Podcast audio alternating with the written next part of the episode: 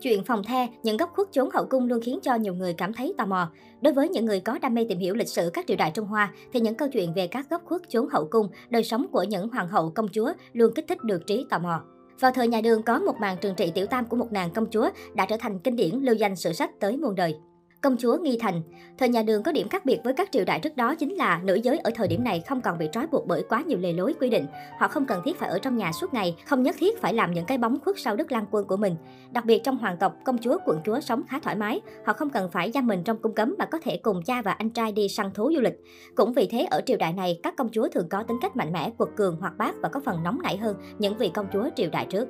Trung Tông Lý Hiển là một trong những vị vua nổi tiếng chiều chuộng con gái bậc nhất của thời nhà Đường. Ông chu cấp cho các công chúa một cuộc sống thoải mái về vật chất, không yêu cầu các nàng phải theo khuôn khổ hay quản thúc con gái một cách nghiêm khắc. Chính vì thế, công chúa của Trung Tông đều là những cô nàng dũng cảm và gan dạ. Trong số đó, nổi bật nhất có lẽ phải kể tới Nghi Thành công chúa. Nghi Thành công chúa có tính cách khá nóng nảy, hành động của nàng lúc nào cũng nhanh và quyết đoán nhất trong số các công chúa. Là cháu ruột của người phụ nữ có tầm ảnh hưởng bậc nhất lịch sử Trung Quốc Võ Tắc Thiên, nên có lẽ Nghi Thành công chúa cũng được thừa hưởng sự mạnh mẽ và thông minh của bà nội. Công chúa Nghi Thành lấy chồng khi Trung Tông chưa lên ngôi hoàng đế, vì thế hiệu của nàng lúc bấy giờ là Nghĩa An công chúa. Hơn nữa nàng chỉ là nữ thứ, con gái do vợ lẽ sinh, thế nên nàng không nhận được nhiều đặc quyền như đích nữ, con gái do vợ cả sinh. Nhưng kể cả như vậy, nàng vẫn là công chúa vô cùng kiêu ngạo vì dòng máu hoàng tộc của mình. Người kết duyên với quận chúa là Bùi Tốn, một vị quan trong triều. Khác với những người đàn ông khác, phò mã không được nạp thêm thiếp. Vậy nên sau khi kết hôn, Nghĩa An quận chúa vẫn cố gắng làm trọn nghĩa phu thê để bù đắp cho phu quân. Chỉ khi nào rảnh nàng mới dành thời gian để bản thân làm những chuyện mình thích.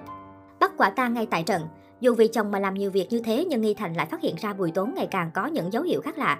Phò mã không còn ân cần ngọt ngào như trước mà thay vào đó là sự khó chịu bất mãn và kiếm cớ gây sự với nàng. Chính những dấu hiệu này mà Nghi Thành công chúa nghi rằng chồng phản bội, càng nghĩ nàng càng cảm thấy bực bội. Bùi Tốn ngươi giỏi lắm, ngươi dám đối xử với ta như vậy sao? Ta ở nhà tuân thủ nữ tắc làm việc quy củ, ngươi lại dám trêu hoa gẹo nguyệt bên ngoài.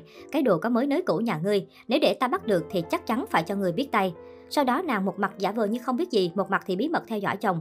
Nghi Thành công chúa dễ dàng phát hiện ra kẻ phá hoại hạnh phúc của chính mình là cô hầu gái xinh đẹp ở trong nhà. Nàng bắt Giang ngay tại trận cho kẻ thứ ba một bài học nhớ đời. Khi Nghi Thành công chúa xử lý xong hầu nữ thì nàng quay sang nhìn chồng, Bùi Tốn khiếp sợ vội vàng bỏ chạy, thế nhưng vẫn bị mất đi một lọn tóc.